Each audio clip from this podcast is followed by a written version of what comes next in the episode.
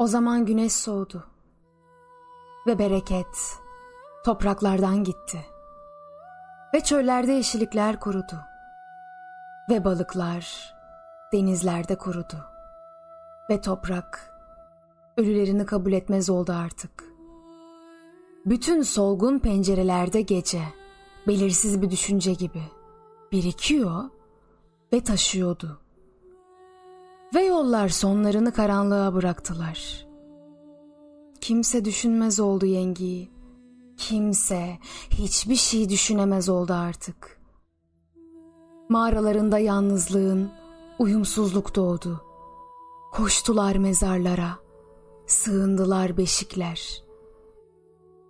Kötü günler geldi. Ve karanlık yenilince ekmeğe, Tanrı elçiliğinin şaşırtan gücü, kaçtılar adanmış topraklardan. İnsanın kaybolmuş kuzuları, çobanın seslenişini duymaz oldular. Çöllerin cennetinde, aynaların gözlerinde sanki, tersine yansıyordu renkler.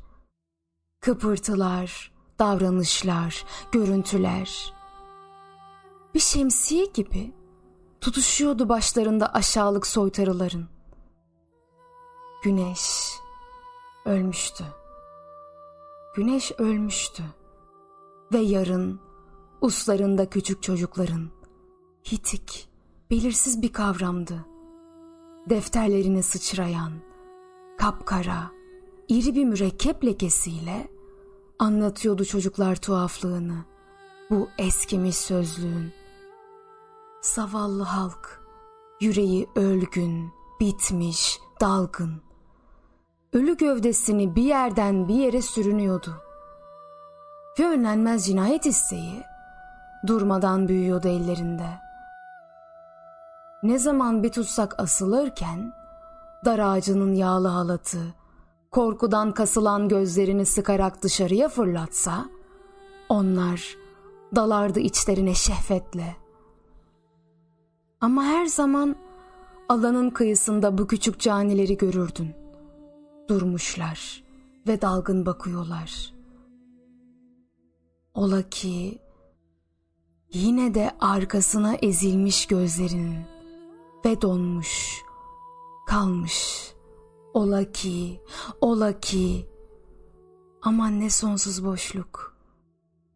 Güneş ölmüştü. Kim bilebilirdi artık yüreklerden kaçan o üzgün güvercinin inanç olduğunu?